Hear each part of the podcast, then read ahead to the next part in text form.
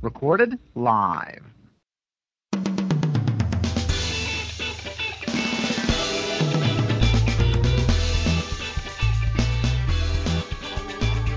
Welcome to Scuba Obsessed, episode 22. Scuba Discovery is still alive. This week in the news, we have the nation's largest swim scuba shop opens in Nebraska. Scuba divers fear murky furniture from leaking oil. Boat leaking diesel fuel in Pillar Point Harbor is pulled to the surface. Divers search for evidence in Playa Lake. And California tosses waiver. Family can sue Catalina Scuba Luv for diver's death. Boy, how's that for uh, for a nice, uh, uplifting story? How you doing today, Jim? I'm doing really good, Darren. I'm uh, I'm excited to be here and be able to talk uh, about uh, one of my passions, scuba.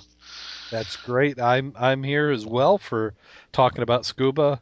I guess that's good since it's called Scuba Obsessed. Uh, we'll have to save uh, talking about Sure. crochet and needlepoint for another show.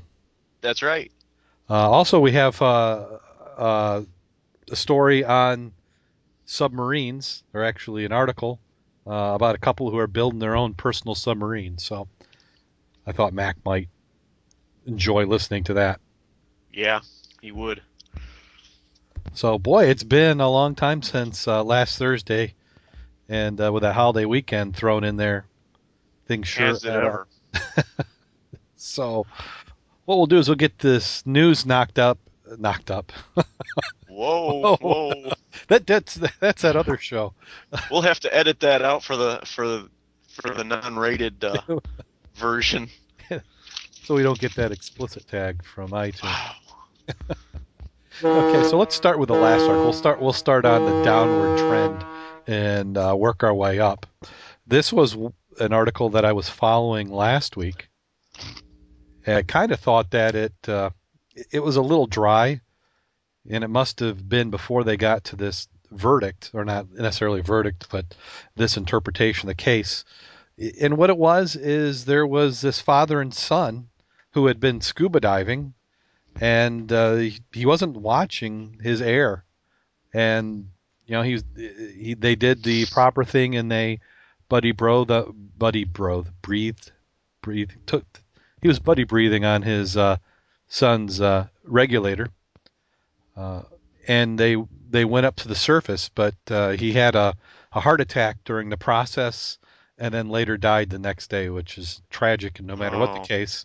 But the, essentially, the essence of this the article is that he signed a release to rent the gear, and the release basically said that you you, know, you can't sue if you die from this.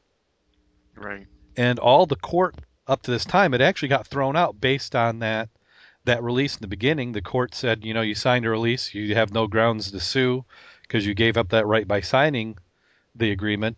And then they came back, and with good attorneys, I guess you can get anything overturned. And they went to the appellate court, and they said that the case can move forward.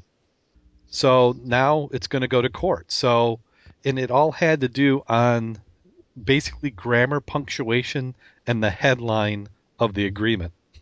The equipment rental agreement, liability release, and assumption of risk for scuba diving and snorkeling gear for boat dives or multiple day rentals.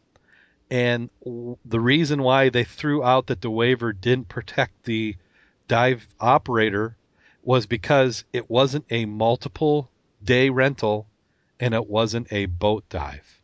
It was a single day rental. Hmm.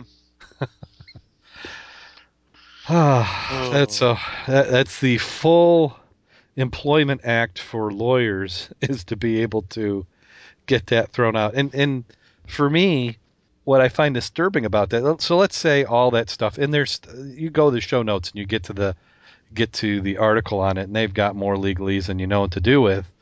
But they're forget this, and, and I and I guess you know we got to let the legal system run its course. But what they're getting at is that they're going to let it go to trial. So this doesn't mean that these that they're guilty or going to win or anything. It's just whether it could even go to trial. So I guess I shouldn't get so worked up so early in on it. But the the suit itself is going to be crazy because you as a certified diver know that you're taking risks, and then to go and your well, especially your family after the fact and sue for I mean there was no failure of equipment, there was no failure in process I can see other than if anything the guy who died is the one who made the mistake. He didn't check his uh, air and make sure he had enough. Yeah, there you know, and that's unfortunately in retrospect, you want to you want to you want to be um, respectful, and you know the guy paid the, the ultimate price for essentially um, what appears to be an error, um, a human error, no, more no less. Um, but what a couple of things that they're saying here is that uh, there was a pressure gauge malfunction, there was a um, an issue with not enough air in his rental tank, and that he was given uh, too much weight for the dive. Um, you know that for a certified diver to go in with all of those problems, um, something's wrong. And um, yeah, now about the only one I could give them something on, I mean, is the gauge. I mean, if the gauge was defective, right. which you know, I guess gauges can be defective. You know they get rented they get dropped around they could be bad. But even that i'm kind of skeptical on. So mm-hmm. if you know so if the gauge you know if it's one it's one thing. If you if you got a gauge and there's a thousand pounds in a tank and it's reading three thousand maybe there's something. But you're also you know I, I guess i don't know that that would be about the only thing i do i mean even if they gave you an empty tank the worst you should do is be upset about the empty tank. You know, provided your gauge was working, you would know that there wasn't any air in it. Did I lose you, Jim? No, actually, I was uh, chewing on some uh, oh. uh, crunchers, some potato chips, and uh, man, oh. I am hooked on these things. Yeah. Um, but no, I agree with the with the gauge, and and I'd, I'd be interested to hear from somebody who's had a uh, an SPG or a pressure gauge um, malfunction where it aired on the side of uh, high, indicating that you've got too much too much uh, gas remaining. Um, in my eyes, I would expect that if it was off, it would be off when there was no pressure applied to the gauge, meaning it would read 500 when it's disconnected from the tank or, or something to that effect. I could be all wet on that. Um, but yeah, it, you know, when something like like this comes up, there's a lot of finger pointing, and uh, there's just going to be no winner when this is all said, no matter what. Yeah, that's that's one I'm actually going to throw out to the Twitter community and see if anybody's ever had one go bad. I mean, I guess it could go bad, but you know, uh, it'd, yeah. it'd be awful puzzle. It seems like it would fail differently. It would fail to where you didn't see anything.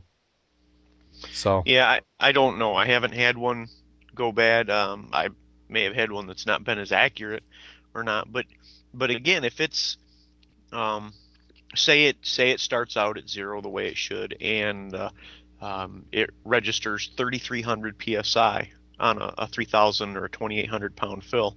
Um, assuming he was running aluminum in a, you know, monitoring the gas usage, um, much like the gas gauge in your car. If it starts out at full and it's it's half of a tank after hundred miles, that gives you an idea of where you have remaining, right? So, you know, if your if your pressure starts out at X and then it's at half of that before you think it should, um, it's time to start taking uh, corrective action. In my eye, I mean, I, I don't know. I don't know what kind of malfunction they're they're insinuating occurred.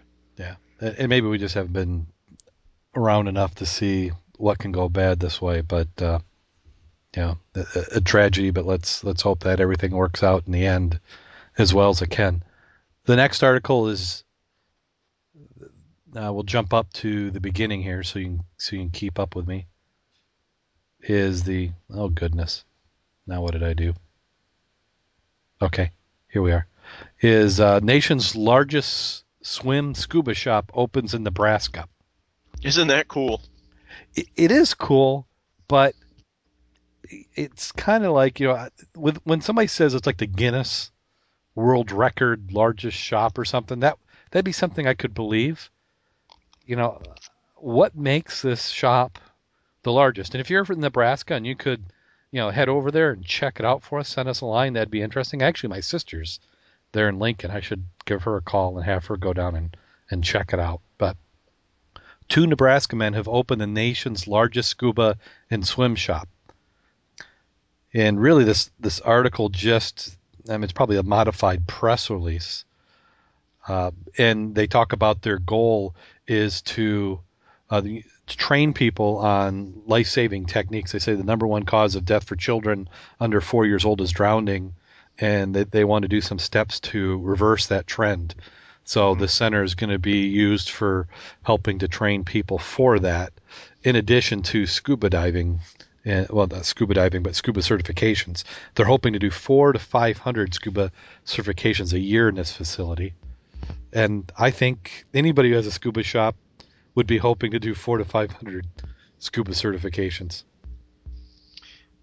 Yeah, absolutely. That's uh, oh, that's pushing them through at a pretty good rate. Yep. Um, and it's it's twelve thousand square feet. Um, I wonder if that's what they're calling the largest. Uh, um, but I'm not. I don't know. I, mean, guess- it doesn't sound super huge to me, 1,200 square feet.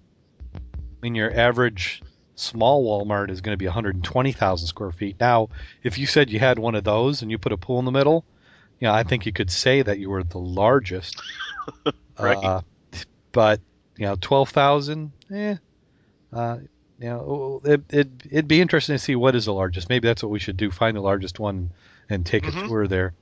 Uh, they do have a 14 foot pool, so I wonder if that could be part of it. You know, if maybe the pool figures in there somehow. But uh, right. you know, if they are the largest, congratulations. If not, you know, keep going anyway. We can we can use some more good scuba shops throughout the country, especially in a landlocked area like Nebraska. That's what I thought was very interesting about this. Um, Nebraska isn't what I would have thought about when it, when you're talking about a world class training facility, but you know, I guess they would be able to draw from from an entire region Yeah. um, for people who want to want to work that way. Well, and, and you look at how probably here we are in Lake Michigan, and three quarters of the divers in our area aren't diving in Lake Michigan. They're going down to the Florida or the tropics, so it could be very well the same thing there. Oh yeah, I have no doubt that there's there's a certain amount that go. Um, somewhere I read that uh, Colorado has got. Was it right? Colorado had per capita had the most scuba divers, and I thought that was kind of weird, but they can be on a flight and be anywhere within you know a, a relatively short uh, trip on an airplane, anywhere that they can dive. Yeah. So I guess for what it's worth. You get to some points of the the country, especially you know, like around Texas, you can get flights out of there to to Mexico, you know, for the same way we would head up into Canada. hmm So, uh, g- good luck to them. Uh, the next article is local scuba divers fear murky future for leaking oil, and this is a continuation of the the tragedy there in the Gulf with the oil leaking all over. Mm. And uh, you know, it's you know every day it goes on, the more I get a little concerned. I'm not normally somebody who who stresses too much because I think the planet has an amazing ability to heal despite what we do, but I would like it to be able to heal in my lifetime as opposed to a couple hundred Right. years from now. Right. So, you know, I, I hope it gets under control.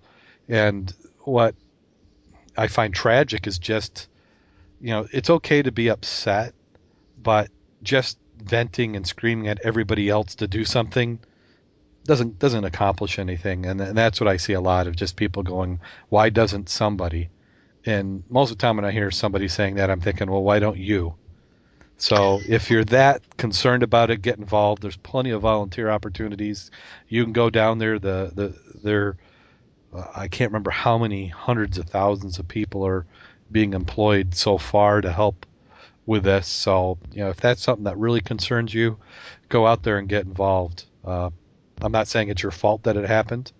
I think collectively we we share that for the need of oil. I mean, if you if you're going to use oil in any capacity, you have to recognize that that oil comes from the ground. The the other thing about oil is oil is natural.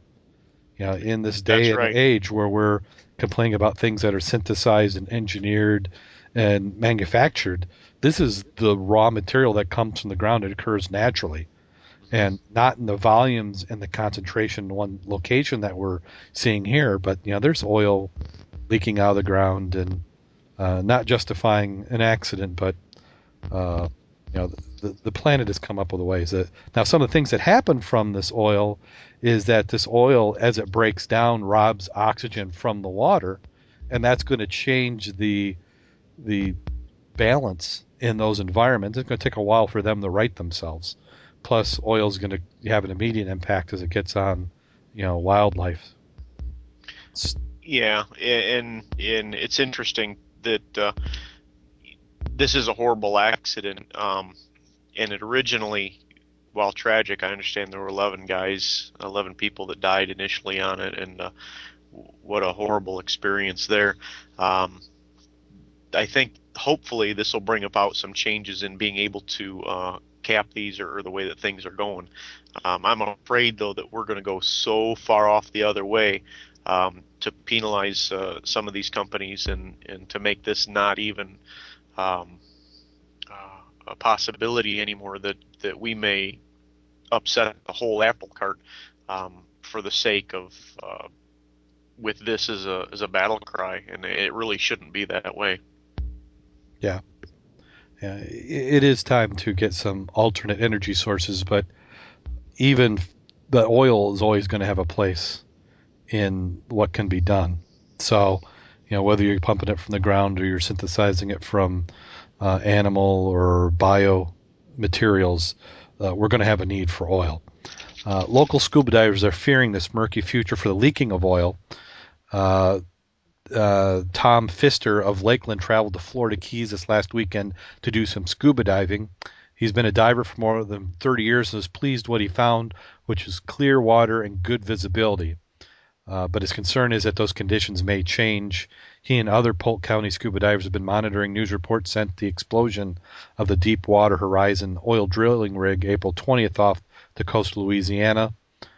Uh, the government officials are estimating the, lig- the, the leaking rig has spewed between 19 million and 35 million gallons of crude oil into the Gulf of Mexico so far, making it the worst oil spill ever in American waters and the gusher might continue flowing until August. Local divers worry about potential of leaked oil flows southward towards Florida Keys and up to the the the uh, it'll upset the, the state's eastern coastline. Yeah. What more can you say? I mean, hopefully they can. The engineers will be able to come and put something together and and be able to cap this thing and and get it under control. Yeah, but as far as the impact for scuba diving, what's at risk there in Florida is $45 million industry uh, that may take years, if ever, to return to that level if they do get uh, to where that the oil harms. I mean, right now it's the doubt. You know, people aren't going there because of the doubt of the the conditions. You know, are you going to are you going to schedule your vacation in a place that's covered in oil? Uh, When but- it's when it's your when it, that is your destination and that's what you're going to do, Yeah. it's understandable. Um, oh, but you know, we had we had talked before. I think about uh, you mentioned the Earth is going to be able to heal from this. It'll be able to recover. Um, things will be back. But the people who make a living and um, their livelihoods are on those coastlines and and from the sea in that area, how long can they hold on? That's that's the important part here. Um, it, it may be a long time. Yeah, it, it certainly will. Uh, the next article is boat leaking diesel fuel, and Pillar Point Harbor is pulled to the surface. And what I liked about this article is there were scuba divers involved. Right on. Yeah. So, you know, we know that scuba divers can save the world. And uh, in this particular case, this is in Half Moon Bay Uh, must be over there in California, San Jose, uh, Silicon Valley area. And crews are scheduled to return the Pillar Point Harbor today to finish salvaging a sunken houseboat that has been leaking diesel fuel in the water. Hmm. Uh, so as of 5:30 this last Friday, the U.S. Coast Guard and a diving company had pulled the Gypsy to surface, and they're aiming to have it tied to the dock by sundown. Uh, we returned to the harbor today and pump out 30 gallons of diesel aboard the 52-foot boat, and then decide what to do with the vessel. Uh, currently, the Gypsy is surrounded by containment boobs, absorb, booms, not boobs, booms, and absorbent material that has thus prevented the diesel from getting out into the harbor. It's not clear how much diesel has leaked out of the vessel. Additional 200 foot boom is set here to protect the beach. They said it is the 55 gallon equivalent to what's happening in the Gulf, but any petroleum discharge of concern, and we are taking steps to deal with it. The Gypsy sunk in the harbor about a half mile from shore in early March for some undetermined reason. It was in about 15 feet of water. Johnson said he's been working with the owner, who officially declined to name, to get the boat out of the water. Hmm. Once they noticed that the diesel sheen in the harbor, the salvage process got kicked into high gear. The owner is responsible for all costs associated with the leak and recovery of the vessel. Can you imagine the, the cost related on something like that? Um, if it's going back to the owner, uh, that means he hasn't written it off as a salvage, uh, signed off on a salvage contract or something like that. Uh, so he's still on the hook for any damages uh, above and beyond just the recovery. Yeah. I wonder what something like that would cost. Well, and part of the risk there is the particular place where they're at. They have the abalone farms, and uh, you know, imagine if you took one or two of those out with some diesel fuel. Oh yeah, the you know the loss of income and livelihoods and things like that that you'd be liable for. Could you imagine? Yeah, I, I, I'd, I'm thankful something like that hasn't happened to me. Okay, the next article is uh, divers search for evidence in a playa lake. Not in a playa lake, but playa lake. Playa. Playa. So I, I love all these locations because I'm never quite sure where they are. Uh, uh, divers, under the guidance of the police department detectives, search for evidence to make a murder case against a, a young Lubbock woman and some suspects, uh, young accomplished accomplices stronger. Uh, Fox 34's uh, Kenzie Henderson was on the scuba search that cops wouldn't discuss in depth. The homicide, the homicide, the homicide detectives filed a trail potential evidence related to the May 23rd murder to a playa lake at Ribble Park and uh, 58th Street and the the Avenue U. The Lubbock Fire Department dive team members scoured the lake with a metal detector. Two men searched. Two men searched for the shallows along the banks, crawling on their hands and knees around the edge of the lakes, while another swam and dived in deeper waters. More than two hours of combing through the soggy trash and half-buried branches, they recovered something that looked like a cell phone. It's possible whatever they recovered could be used as evidence in ongoing murder investigation. Uh, they, they, the detective said they could not go into detail about what was found in the lake.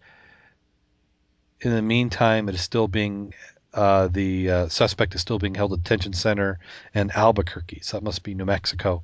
No word on whether she will waive extradition and come back to Texas without waging a legal fight. So, but uh, you know, scuba divers to the bottom, and I, I we know how much fun that can be uh, searching through that muck trying to find something. Mm-hmm. Looking for something uh, when you don't know what it is is is pretty fun. So that's it for the news. We just had a few articles, and then uh, let's see. That's it's it's time to talk about some diving. Yeah, yeah. So this last week we had the Memorial Day weekend, which was three days, and if you happen to be fortunate as our friend Bob, uh, who was uh, playing a bachelor while his wife was traveling away, that was uh, three days of no excuses not to diving. Uh, for him. Full speed ahead. Full speed ahead. So we got an early start. Uh, Mac, myself, and Bob went out of South Haven and we, we dove on a new target. And let's see if uh, Mac's around. We'll, we'll go grab him on. See if we get him on the come on the show and he can talk about it. And I was on the road driving. I was waiting for any updates to come across on my BlackBerry about uh, what happened. I just dumped talk you. okay. So uh, we we're just getting the dive part. I, uh, you, Matt, it sounds like you're only a few seconds uh, behind us on the on the feed. So uh, Mac, Bob, and I last Friday went out there, uh, out of South Haven, and it was a beautiful evening. Uh, great low waves. I mean, I'd, I'd say the waves were less than six inches. Was just enough chop to where uh, you did get some good bounces as you were going out there in the Zodiac. But uh, and then we had the the GPS readings. Uh, Mac had his side scan sonar, and Bob had his GPS, and we went out there, and uh, relatively quickly, when we got to the site, according to Bob's GPS, uh, saw something off the bottom, and then we mowed the lawn for about oh, it must have only been 15 minutes, but seemed like an hour and a half.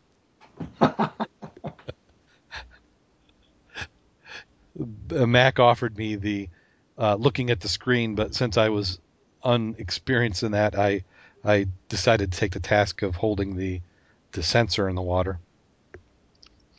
So Mac, when you're when you're looking on that side scan, because uh, we posted pictures up of that on the bottom, what is it that you're actually able to see? Because even looking at that that screenshot that you had, Mm-hmm. I can't make heads or tails of it. Well, part of it is an acquired item. It's one of those you have to practice. And that's why uh, it's really neat to go someplace that you've got known targets. You run over it and get a feel for going over them and then interpolating the charts. Okay. Uh, the item that made it a little hard on this one is the background screen. I couldn't change my colors for some reason. But when I finally did change them to green, it showed up. And the pictorial that we put on site uh, really doesn't show you too much because the actual picture of the wreck is there. It's on the left hand side, two thirds of the way down. So is that like a look like a little tiny, like a Rectangle? change? Yeah, Rectangle to the left. That's Okay. the that's the barge. because I I thought that was, but it was so minor, it could have just been like static. True, but uh, the, pattern to the left of it, uh, you notice at the top of it, there's a little green arrow. hmm At the time the arrow hit the wreck, that bottom one jumped up almost 20 feet. Okay. So had I saved it right there, you'd have seen it. Then if I'd have saved it again just a few moments later, it would have been in the top portion of the screen on the right, and you'd have seen the the sonar blip giving you the height and a perspective on the size of it on the left also. Okay. So like uh, for those who haven't seen a side scan sonar, it, it's exactly that. It's it's going from the sensor to the right and to the left, so you don't see directly underneath you. And we were in 128 feet of water, so there was quite a spread, wasn't there? Right, and that's why. And you got to remember what I'm using is a poor man side scan, which is a Humminbird. In real life, that's why you put it on a cable and you're towing it underwater. One to get rid of the chop. Two, you get in it closer to the target, which gives me a wider spread.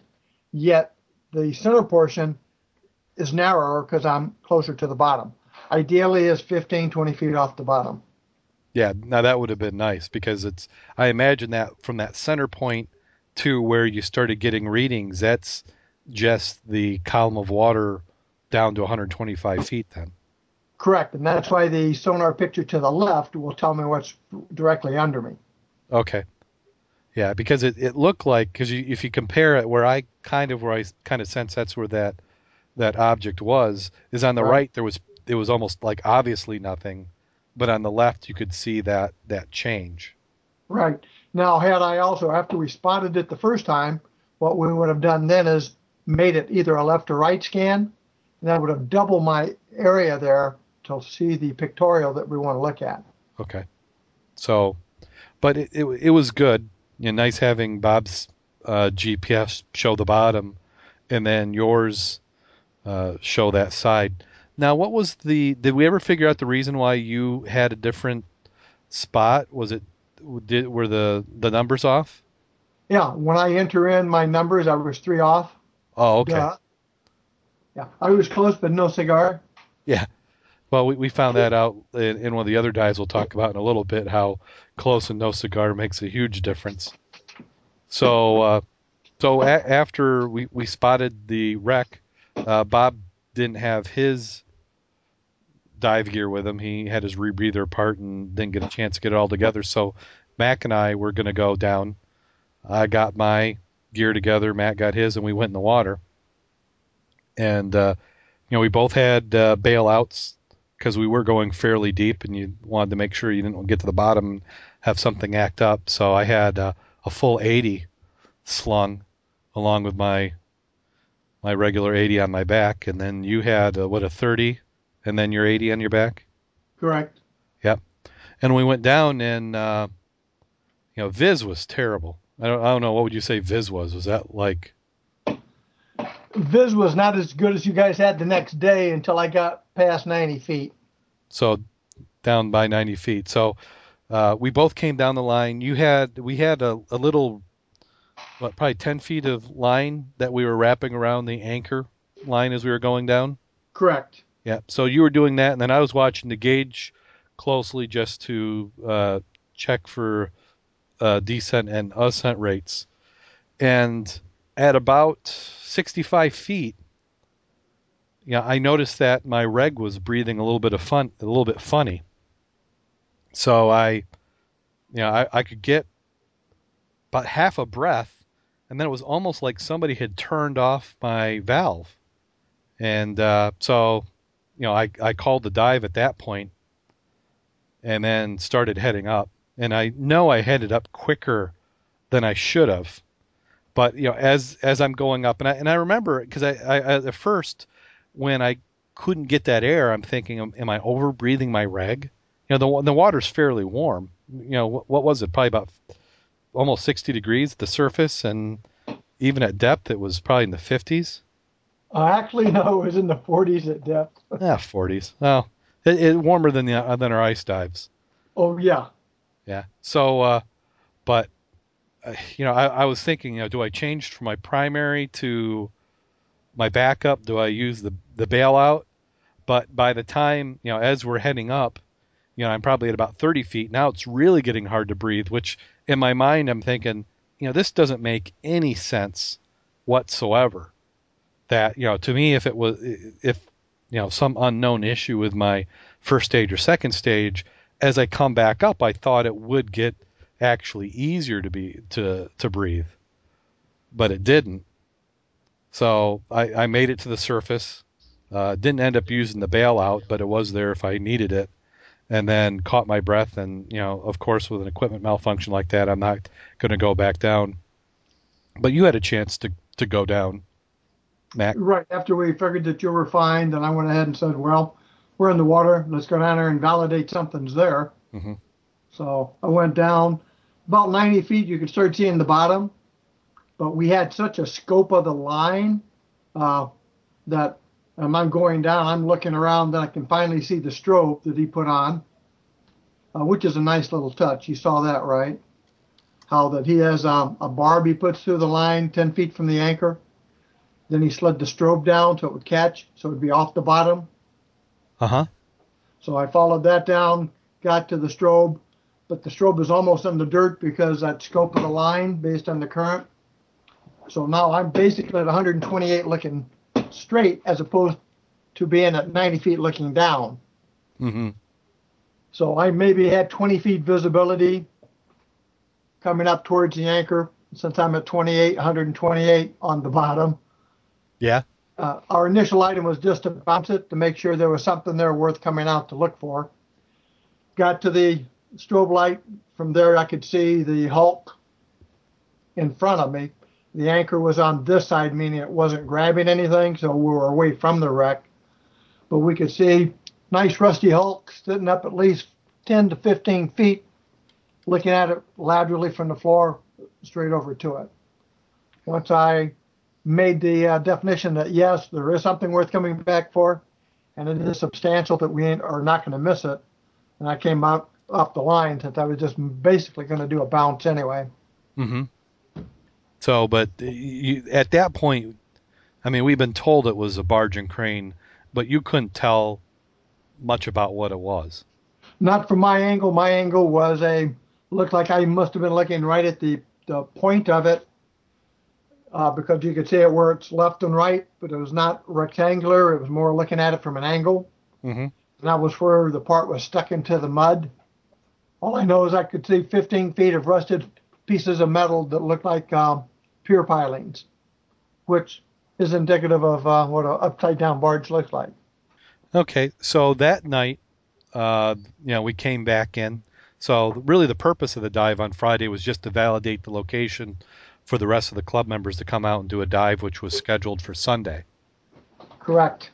Uh, then Saturday, we had uh, three boats go out, and since several of the divers hadn't had a lot of bottom time yet this season, they wanted to do something that was uh, more in a comfortable depth, just uh, break in gear and get the bugs worked out.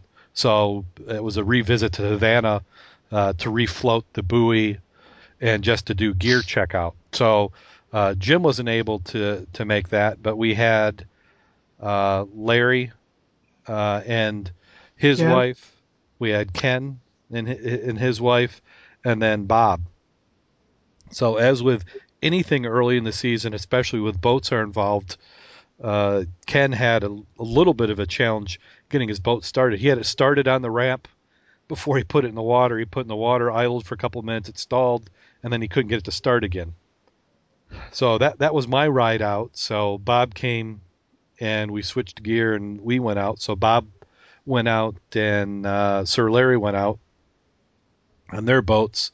Well, uh, Ken decided that he was going to get his his boat started, and if he could get it going, he'd catch back up with us. So uh, it was it was a nice flat day, uh, just like Friday. wasn't wasn't bad at all. And uh, we we got out there to the Havana site. Well, what we thought was a site. Uh, Bob, when we had dove on the Muskegon, had wiped out his GPS to do a reset because it was Oh, acting no. up. Yeah, so he didn't have the GPS coordinates in it. Ah, And then uh, Larry says, "Well, no problem. I'll use my Loran." uh, yeah, but yeah, but Loran in February was taken off. So Loran C, if you're counting on Loran C to find a wreck, it doesn't work anymore.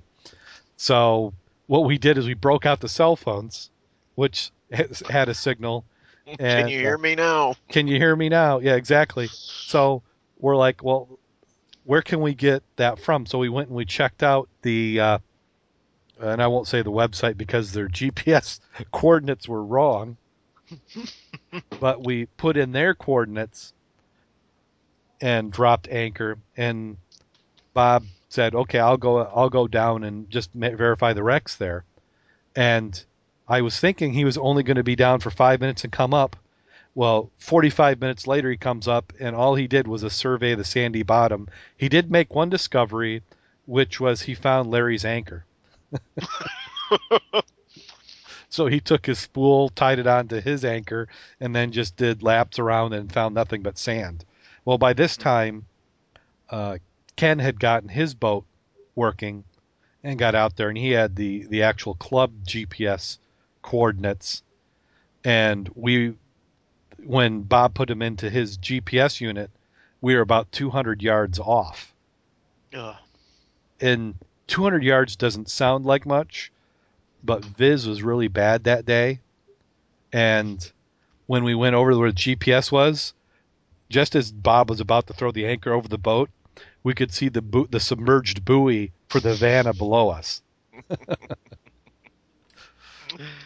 Whoops. Yeah. So, uh, and that if if you've been on the Mud Club website in the discussion forum, that's what I'm talking about when I say let's get everybody's GPS numbers together, and we'll put it on the Mud Club website, and then that way we can have a quick spot. So if that happens again, we can log in. The list will all be compact right together, and we get those numbers and reload. Hmm. So all club members, or even if you're a non-club member and you got some GPS coordinates for wrecks in the Great Lakes, please send them on to me, and we'll put this as a resource out there so we have a way of getting them. And I don't think that the other website intentionally had them wrong because I, I, think the precision of some of this GPS has gotten a little bit better over the years. Because uh, it was really only a couple digits on the latitude and a couple digits in longitude that were off, but that was enough for 200 yards.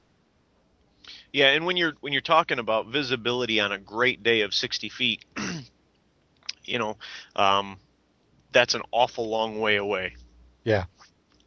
Yeah, and and in the chat room, I, I hear I hear somebody piping in saying, "Our numbers are good. All other websites are way off," which I I think we kind of proved that case this last week. Uh, but anyway, we went down. Uh, Bob loaded up a new tank of of air. I mean, he was breathing, and that was the other thing is he was open circuit. So at least when he was down, we could see where Bob was. It's it's rare for us to dive open circuit with Bob. So no stealth mode this time. So uh, we we went down, uh, came back up the buoy, and there was four or five lines all tangled together. We untangled those, uh, floated a couple more buoys, so there's now two buoys on the surface. So if you're out there head to Havana, uh, you can pretty much pick it up right from the surface. And then we had the uh, the county. Marty came out and said hi. He's also a scuba diver on the on the dive team. Uh, now that's a now there's a dive boat. Have you seen that, Jim or Mac? That county boat? Yeah, they've they've got the twin outboards. I think they're four four tens on each of them, and that that Zodiac. It's kind of a it's aluminum hulled with a Zodiac uh, tube around the outside. You know, uh, yeah, it's like. A boat? Pardon me. Talking about the Coasties boat. No, this is the counties. The county, uh, Berrien County has one. Yeah, it's like a alumina cha- uh, aluma chamber or, or something like that. It's a it is a stout looking rig. I can tell it, you that. It I, is. It came from the Homeland Security's money because in in here in our in part of the Great Lakes, Berrien County, we have a major highway that goes through. We have the port there in St. Joe, and we have two nuclear plants within our radius, both Palisades and Cook. So what's going on there is that uh, they qualify very easily for the money So what's going on there. So, so who's we got somebody with feedback? Okay. So the, yeah, but that was I, would say that boat's maybe maybe it's a thirty footer. Maybe yeah, it's not a real big boat. No, it's it, not a real big boat. It's got like a little cabin. I mean, it's perfect for what they use, and that thing can scoot. But uh, he came out and saw us. Uh, uh, but you know, it was it was a good day. I mean, the Havana's you know I could say it's nothing to look at now that I've dove on it three or four times, but uh, you know it's great to get wet and get some bottom time. And uh, but Viz is bad. And I was looking for those balls, those wrapped balls like we had that one time on there, and I couldn't find them. Oh, I should have grabbed those. I really should have. Well, and it's not to say they weren't there. It's just that Viz was mm-hmm. so bad that you know I I didn't. You know, it was pretty much we. I had probably a third of a tank by then, and I went down, and I I might have missed that edge of the wreck. Uh, you know, it just didn't stand out like it did before. And then uh, Bob again with his laser light, and it really is a, a great light when Viz is that low. It just cuts right through the through the water. So mm-hmm. that so uh, that was uh, Saturday, and then I couldn't get out there for Sunday's dive. But uh, Mac, uh, you and Kurt and Bob and who who else? You had three boats. Actually, uh, I was jumping that day. oh, you were. There, was, there were four boats and six divers who were on it. Um, and again, that wreck location is about six miles west of the South Haven Piers. If you continued straight out from that, another four, you're going to run into the Ann Arbor Five, which is what they're going to be diving Sunday. Yes. So they went over the same readings we had uh, when we were out there Friday, threw the anchor out. This time they put them right in front of the wreck, which was great. Uh, a slight breeze, no waves, just really flat. It's 80 degrees on the surface. All the boats anchored close to each other except one. And uh, Kurt and Bob went down first, placed a line on the anchor to use as a reel to create a path to the wreck. Mm-hmm. They got down. They figured the. They said the visibility was excellent, at least 40 feet, if not more. They could make out the bottom as soon as they went to 45 foot depth. Unlike when we were there, I had to get to the 90 foot. They could start seeing the bottom at 45 feet. So they had 80 foot down visibility. Their anchor was right on top of the wreck. Bob's real good at that. The wreck is uh, about 40 feet by 20 feet, and it's an upside down barge. It's not self propelled, but when it went upside down, it's got a, a little shack on it. That was the control room for the crane. So the wreck is upside down with that jammed into the dirt. So you've got the barge at about a 45 degree angle. Uh huh. So the gantry crane is pointing off at a 30 degree angle from the barge deck and falls part down somewhere in the silt, 20 to 30 feet out. Uh, the entire wreck is covered with zebra mussels. Uh, there's an open hatch on the top side of the barge that can you can get inside or see inside. Um, if you went under it, because of the house letting it stay on top, uh, there was nothing there. They said it was uh, empty, and the hatch was too small to get through with tanks.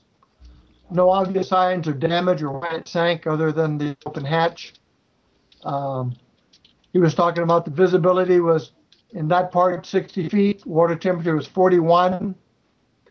Didn't see any signs of debris from the wreck, which normally to me tells me, excuse me, that it was accidentally on purpose, maybe sunk. Yeah. Because you're not going to have your gear on it. Yeah. Now, yeah, yeah, because there there would have been something on it.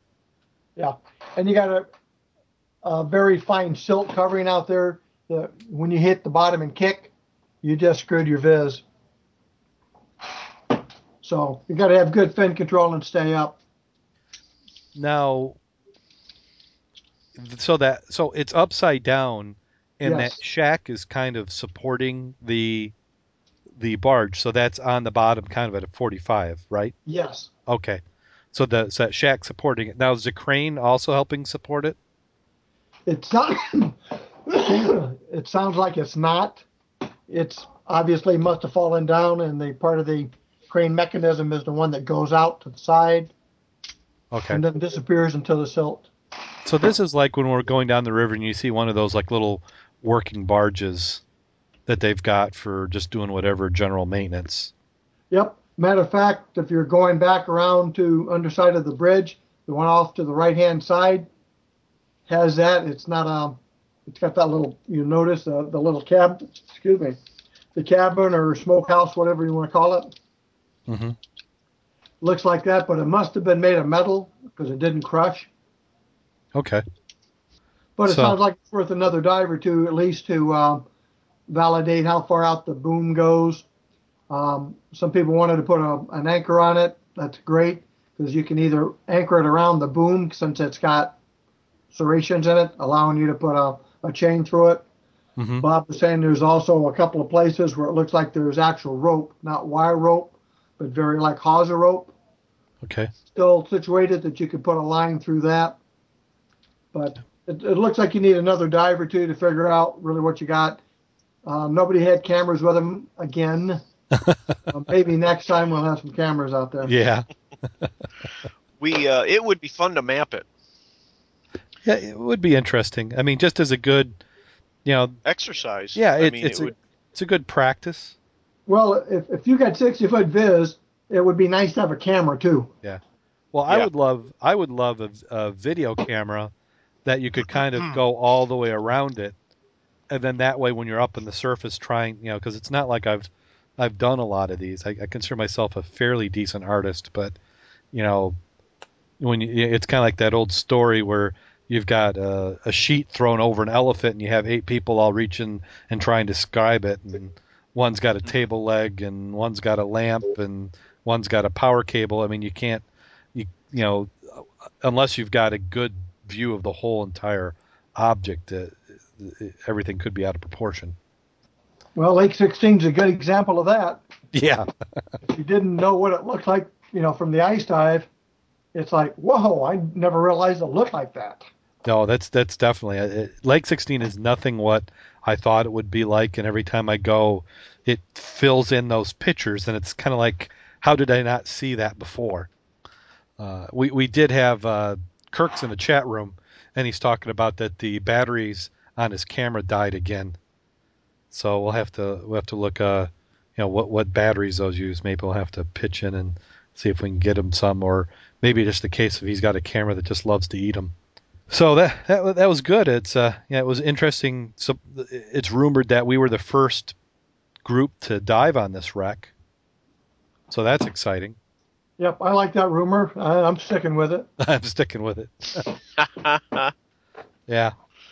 So uh, so that's good. It'd be nice. Uh, is there any way? Uh, I I understand there's a few more objects when uh, they were doing the survey. So I'm wondering if there's any chance that those could leak our way. you never know. Never know. So that that'd be interesting. So that so that was uh, Sunday, and then Mac, you went out on Monday and dove again. Well, mine really wasn't a dive. We did some uh, work on Jim's boat. He was adjusting his uh, transmission linkages. Oh, okay, Getting the water to do it. okay. So you but did. I did get it wet, but that was because we had one hell of a storm. Yeah. Well, I, I think I recorded the the shortest dive in history on Sunday. I went. I did a river dive. I was at my in-laws' house, and they had a a, a party, and so I, Was I went. alcohol involved? Pardon me. Was alcohol involved? Not until after I got out of the water. So I, st- I, I was a good boy and I didn't partake of any while I was going to dive. But I probably should have to got to get my nerve up because not so much for the dive conditions, but they have this beautiful house that overlooks the lake, and there's steps that go down about 80 feet to the water, and the steps are at greater than a 45 degree angle. So uh, I felt the steps for the next two or three days. You know, because I had all my all my weights, my tanks, my BC, everything went down. Uh, I got all geared up. I was in the wetsuit, which is actually it's kind of nice. That uh, you know the water was perfect. In fact, I, I had to keep uh, ventilating water in to my wetsuit to cool down because uh, seven mil is just a little little too too warm for the water. The water had to be in the in the 70s there in that part of the river. Uh, that was Lake Chapin. Yeah, that, that was Lake Chapin there in uh, Berrien Springs. But I, I got in the water, and you know, there's boats been pulling in and out. They've got this barge that's tied to the shore, and it makes a floating dock, and they have docks that are attached off the barge. And so I, I went in there, and I was actually surprised how shallow it was there. You know, my daughter's been and myself have jumped off the top of that boat, and we figured the water was 12 feet. Well, really, it's about six feet. Wow. Yeah. Uh, at least in that one spot, because I dove underneath the pontoon that was there. So, uh, with my head touching the bottom, my feet was coming out of the water. and there's literally six inches of leaves in the bottom, which I was surprised because being in a river, I would figure that would have all washed away. But I went down and said, enough of this, and just took everything off. So, uh, yeah. I, what what what was the purpose of the dive? Was it just sightseeing? It was just I wanted to see it. They they want me to come out. There's uh, a, supposedly an antique fishing pole that somebody dropped off the barge earlier in the year, and there's uh, my brother-in-law wants me to do some underwater construction for him on the barge. Uh, he wants to do some cutting and stuff, so I just wanted to get some time in when there wasn't any pressure, just to see what the conditions were like and and everything. So uh, it's Right. going to be a braille dive whenever whenever I do dive there. Uh, you know, unless we wait till you know, unless we have a very dry summer, uh, I don't picture that that clearing up much at all. No, that's that's what I understand about uh, that section. Pretty Yeah. murky. Very murky, but it's uh, just a. I mean, it's a great lake for water skiing on, and uh, I'm hoping that maybe sometime that there might be a spot a time when that clears up because that that property they have there is just amazing. That barge there, there's plenty of open deck. You can put some, you know, they, you can grill and know, there's a house on top of the bar, a little hut on top of the barge where you can get in and out of the sun. So it's it's. I'll have to put some pictures up, but it, it's a great place. But that's those that walk up the steps. That is a killer. That's why you Uh, have the little Sherpers guys from the the big mountains to haul your gear up for you. yeah, I, I need some Sherpas, that's for sure, because that That's was. what your uh, kids are for.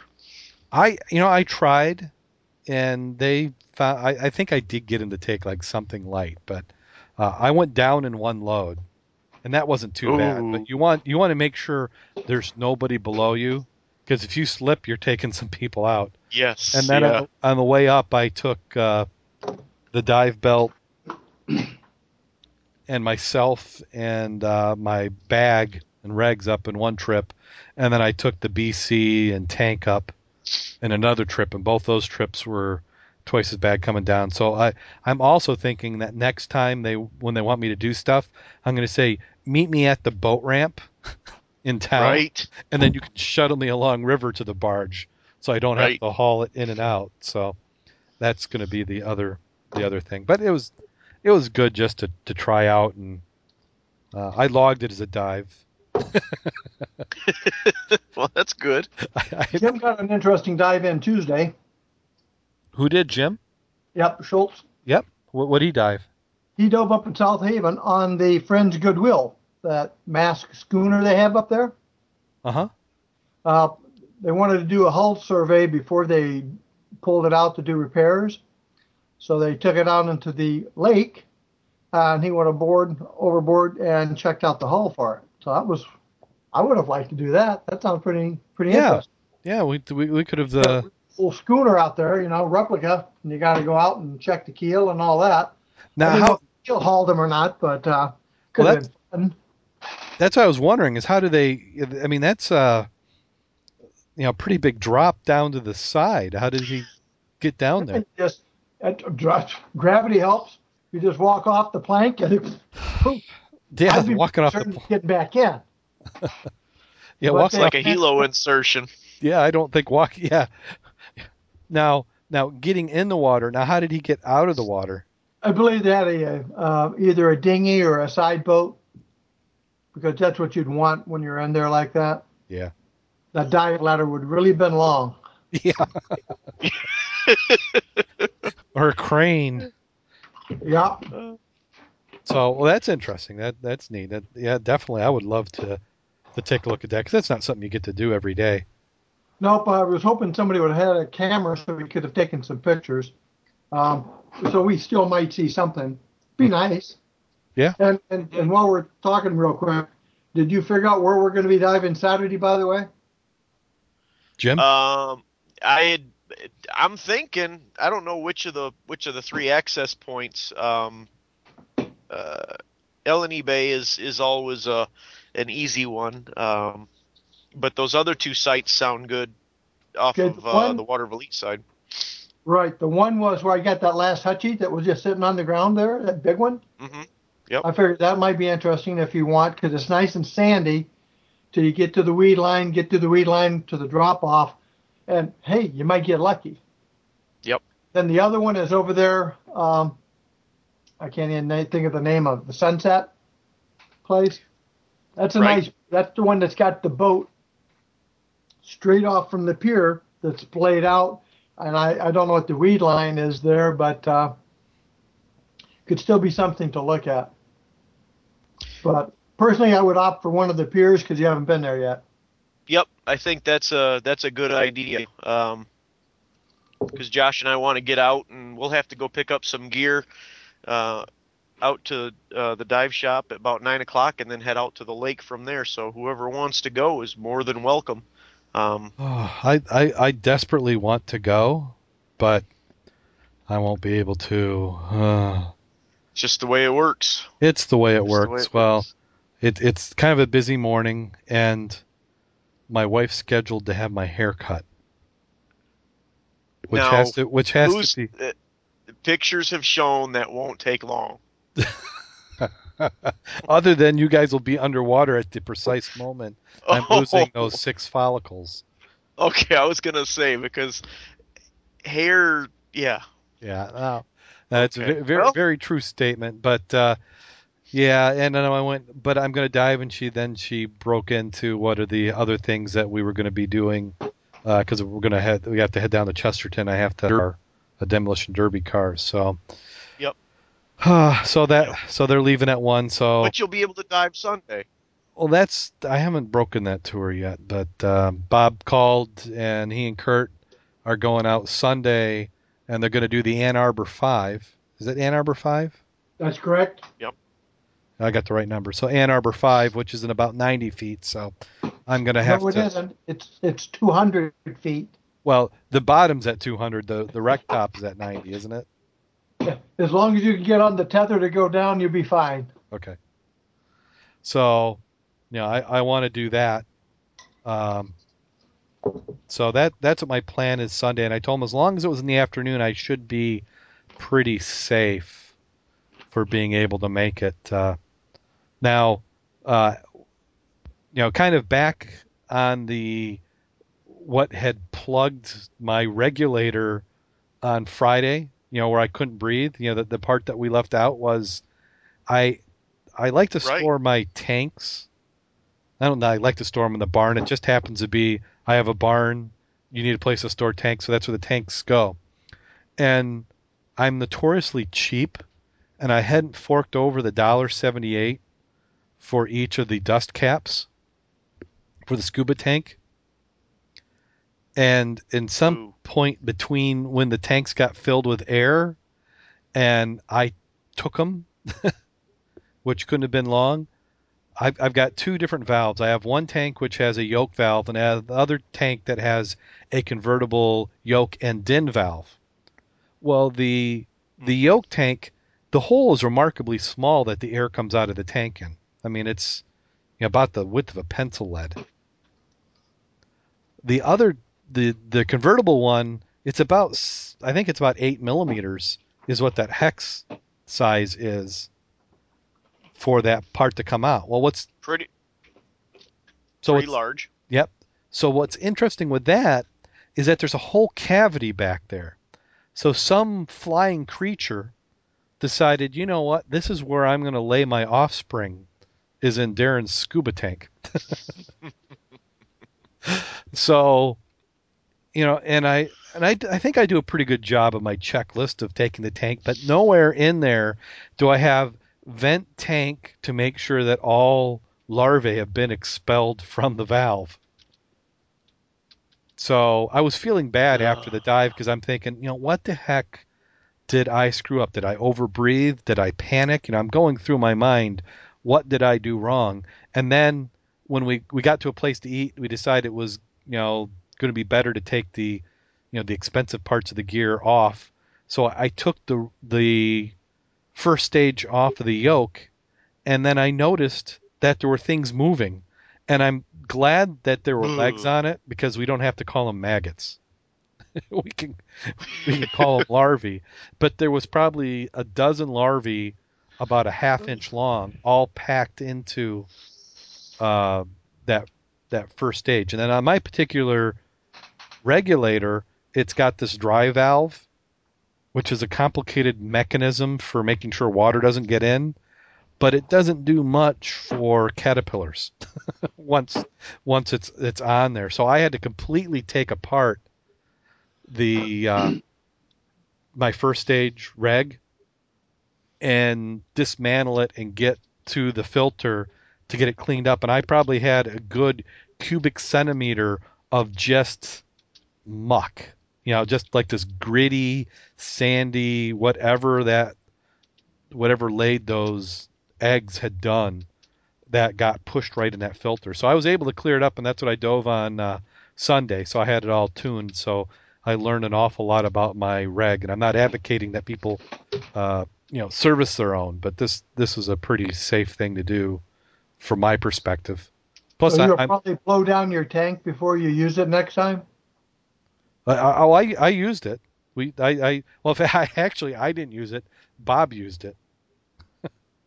Oh, he knew he knew what it was. So, uh, but you know, by that time, everything had all had all come on out of it.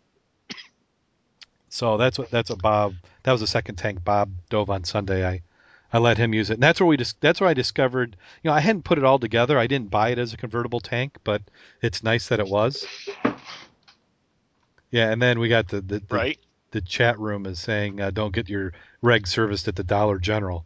So, but uh, it, it's uh, I, I liked being able to get in the reg and seeing how everything worked. So uh, uh, it, it it was a it, it ended up working out. A good learning experience there. Uh, going to go out and buy a couple of those dust caps, and then I won't have to worry about that again. Um, you know, after you you told me this story, because I was had a couple hours in the car to digest this ugh, story, and Yeah. uh, I'm I'm thinking, I don't know if my caps are tight enough for that. I'm I'm trying to figure out a way to shrink wrap the valves and, and kind of go overboard on this deal because Well, ah, well, so, somebody Well, was tape should do that. Remember when they just put it around the valve? yeah.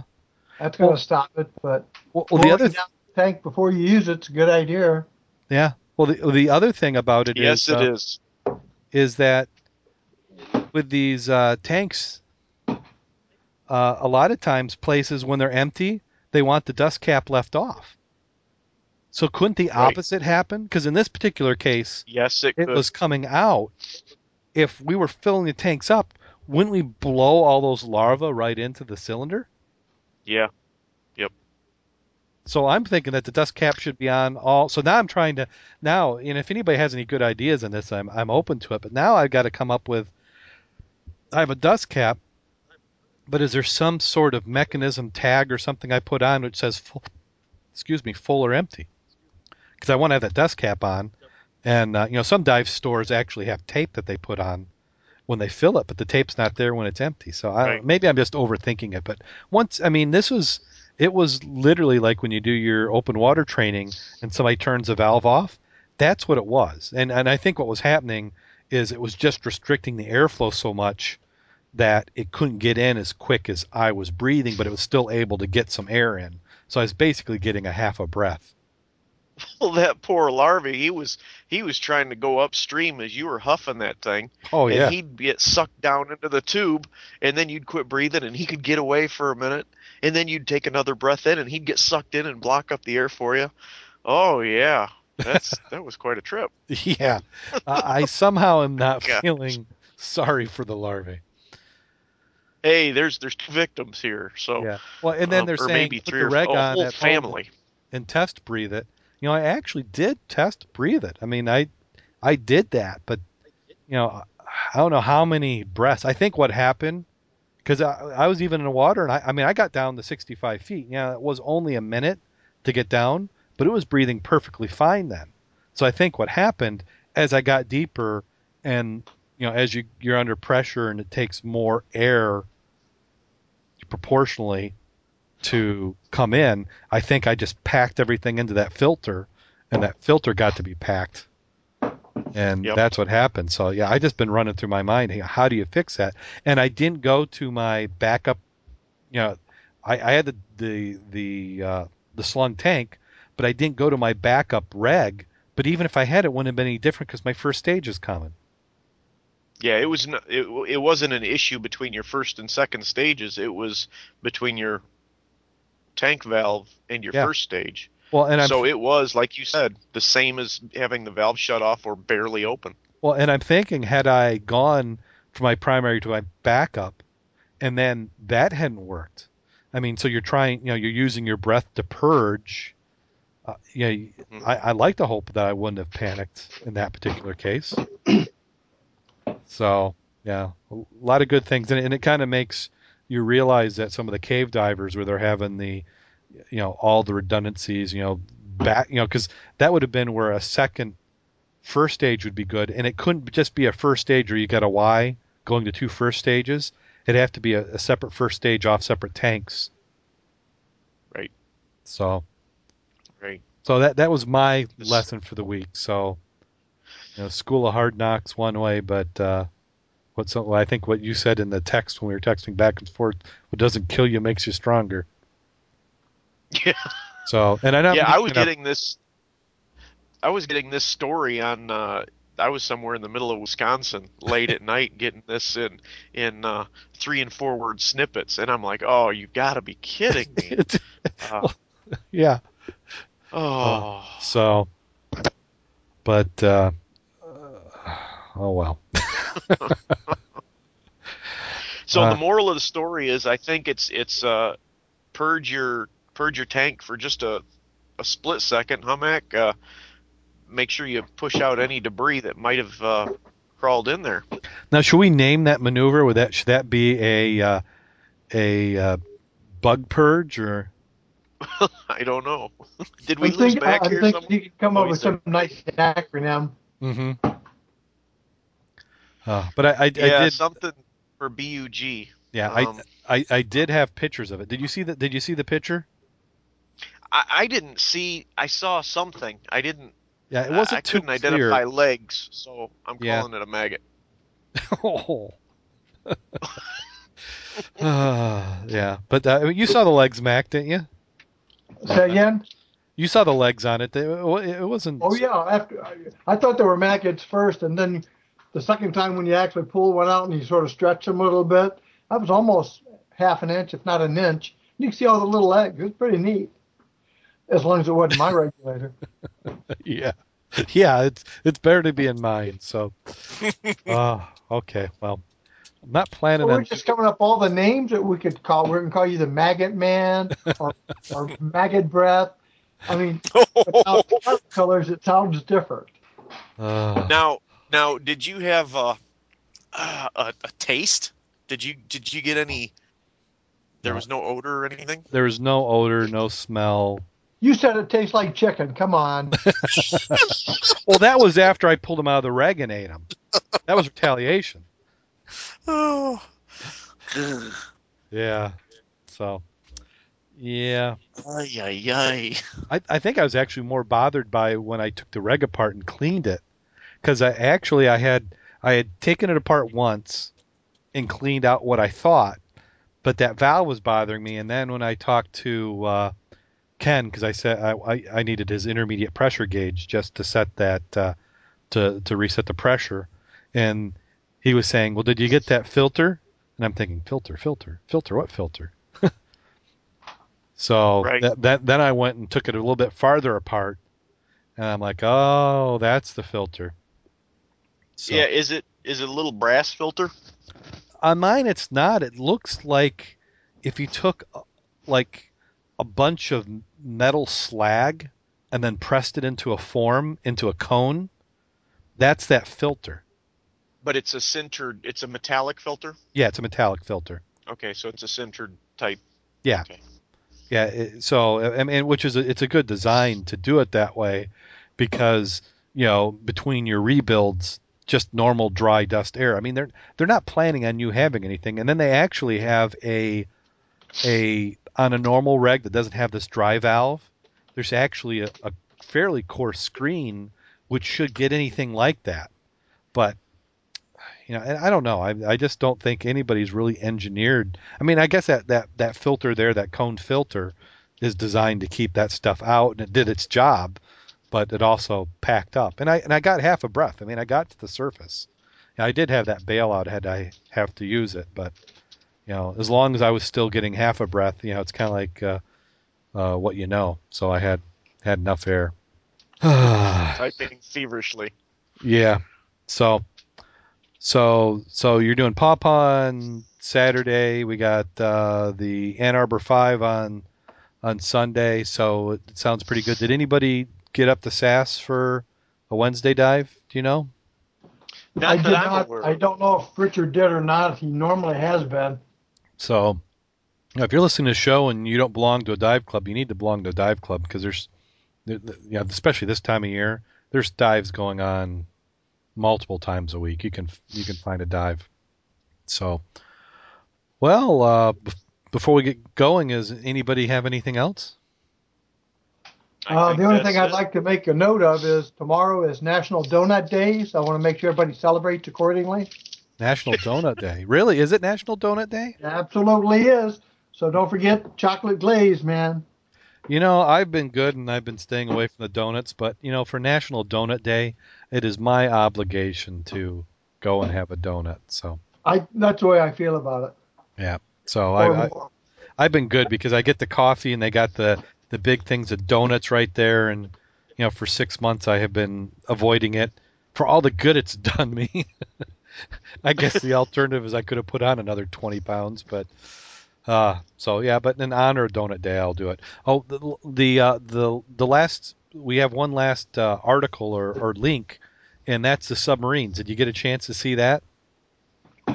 yeah, but they're all wet ones. I want this pressurized stuff, man. Oh, you want the pressurized ones.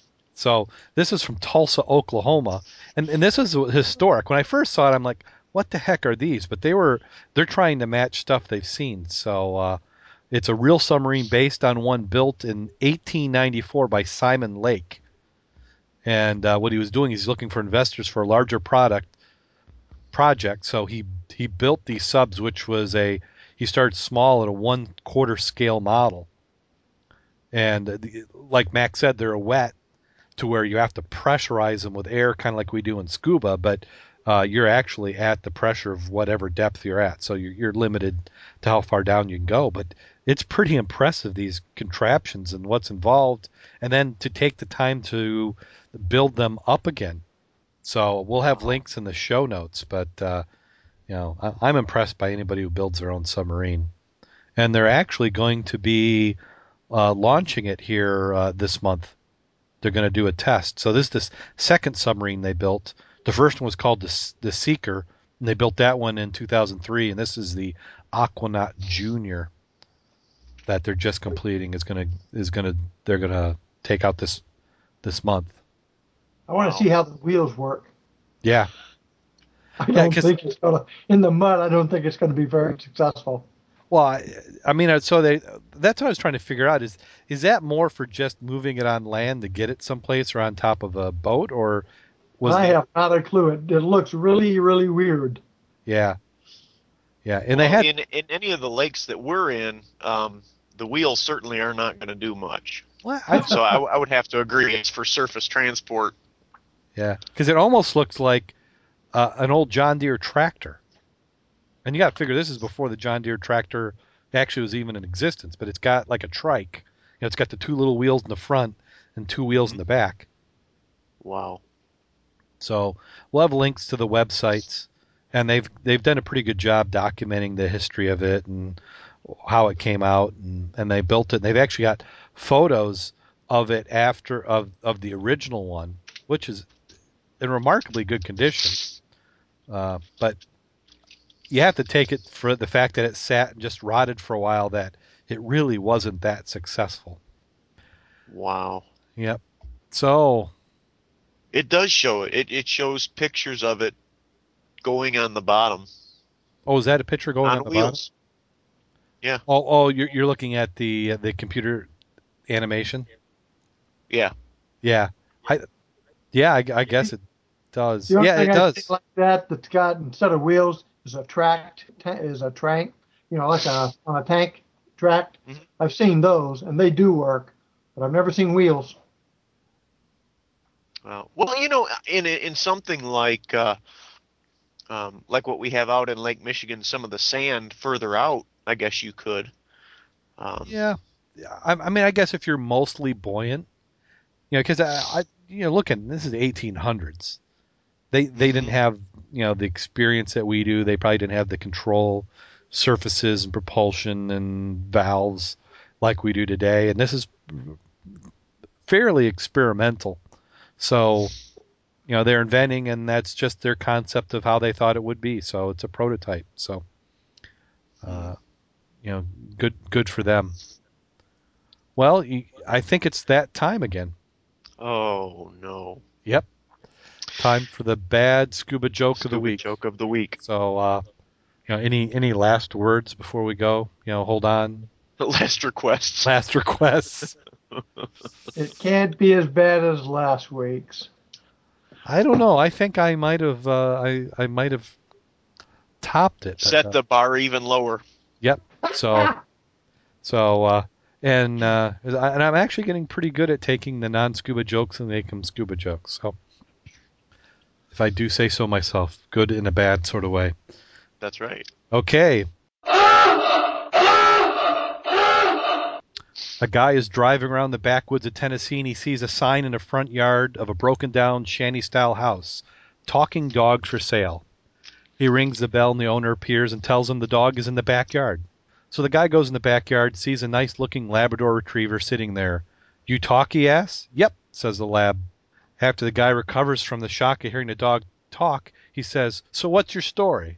The lab looks up and says, Well, I discovered that I could talk when I was pretty young. I wanted to help the government, so I told the CIA, and they had me sworn into the toughest branch of the armed services, the United States Marine. You know, the one of their nicknames is the Devil Dogs? In no time at all, he had me jetting around from country to country, sitting in rooms with spies and world leaders, because no one figured out a dog would be eavesdropping. I was one of their most valuable spies for eight years running. But the jetting around really tired me out, and I knew I wasn't getting any younger, so I decided to settle down. I retired from the Corps eight dog years is 56 core years, and signed up for a job in the airport to do some undercover security, wandering near suspicious characters and listening in. I uncovered some incredible dealings and was awarded a bunch of medals. I got married, had a mess of puppies, and now I'm retired. And the guy is just amazed. He goes back in, asks the owner what he wants for the dog, and he goes, ten dollars. And the guy says, ten dollars? This dog is amazing. Why on earth are you selling him so cheap? And he says, because he's a liar. He never did any of that stuff. He was just a scuba diver. Ooh. uh, okay. so I, I think I outdid myself. Until next week, go out and get wet Oh, and dive safe. and dive safe. I'm here. Uh, Well, I don't think I missed much. You missed the lawsuit one, didn't you?